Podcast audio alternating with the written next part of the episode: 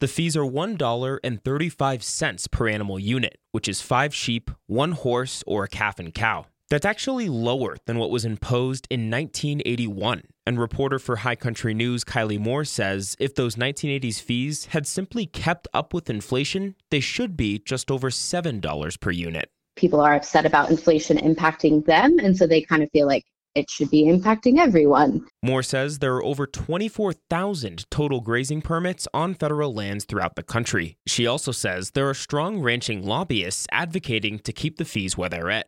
And as with anything to do with public lands, there's always kind of this push and pull between who gets to use it and what does that access look like, and also what are the consequences of what happens on public lands. Some conservationists are now arguing that grazing has major ecological impacts on public lands, and raising ranching fees could help offset the costs of maintaining rangelands. For K H O L News, I'm Will Wauke in Jackson, Wyoming.